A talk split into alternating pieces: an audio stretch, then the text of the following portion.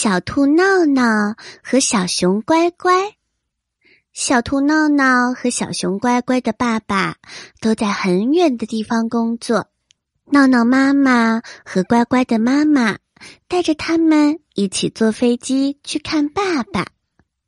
小兔闹闹第一次到机场，一到了机场，新鲜的小眼神一直不停的在看妈妈，你看。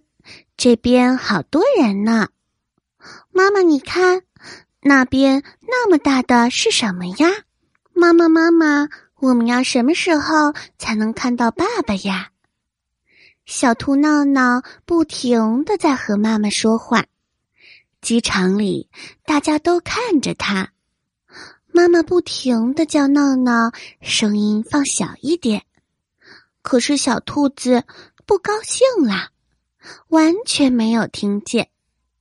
小熊乖乖也是第一次来到机场，他也睁着大眼睛看着机场的每个角落。看到新鲜的东西，他轻轻的问妈妈：“妈妈，这是什么呀？为什么他们都在排队？我们要坐哪个飞机呢？”小熊的妈妈也是轻轻的回答。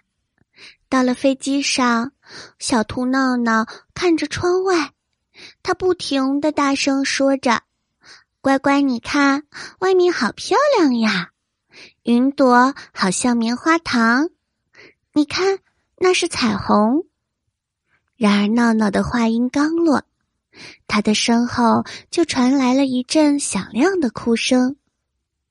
闹闹一转头，却发现一个松鼠弟弟在哭泣。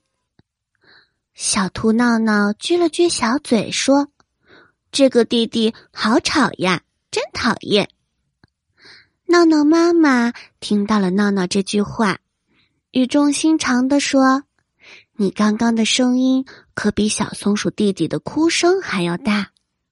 你现在觉得小松鼠弟弟的哭声讨厌？”刚刚肯定也会有人觉得你说话的声音太大，很讨厌。小兔闹闹羞红了脸。就在这个时候，他听到了小松鼠弟弟停止了哭泣，安静下来的世界可真好呀！从这以后，小兔闹闹只要在公共场合，他的说话声音就不会那么大，也不会影响到其他的人。